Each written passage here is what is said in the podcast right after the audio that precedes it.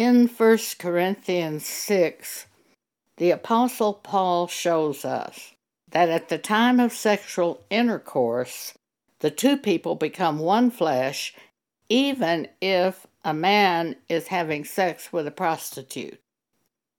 The two people become one flesh at the time of sexual intercourse. 1 Corinthians chapter 6 Know ye not that your bodies are the members of Christ? Shall I then take the members of Christ and make them the members of an harlot? God forbid. What? Know ye not that he which is joined to an harlot is one body? For two, saith he, shall be one flesh.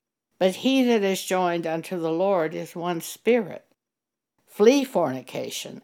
Every sin that a man doeth is without the body, but he that committeth fornication sinneth against his own body.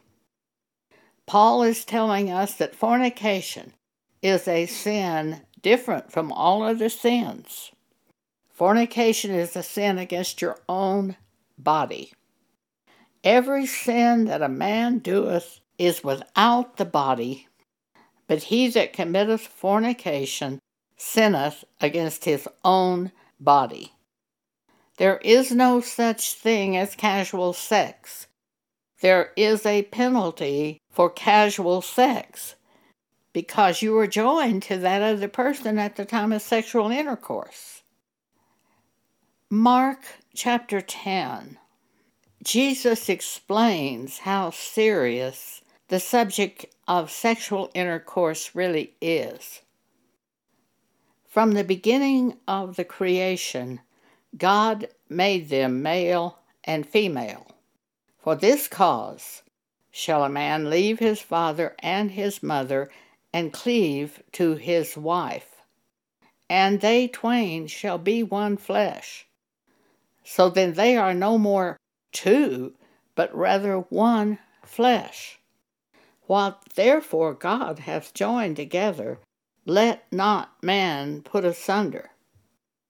And he saith unto them, Whosoever shall put away his wife and marry another committeth adultery against her.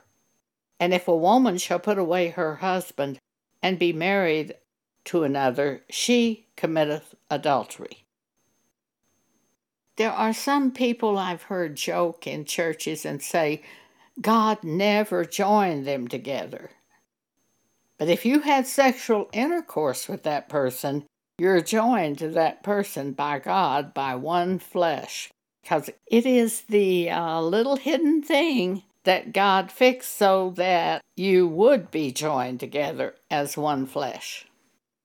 Even if you have sex with a prostitute, you become one flesh with that prostitute. This is the only thing that I know of that's powerful enough to overcome our own flesh, and that is the Word of God, the understanding of the Word of God. Thank you for allowing me to share this with you today.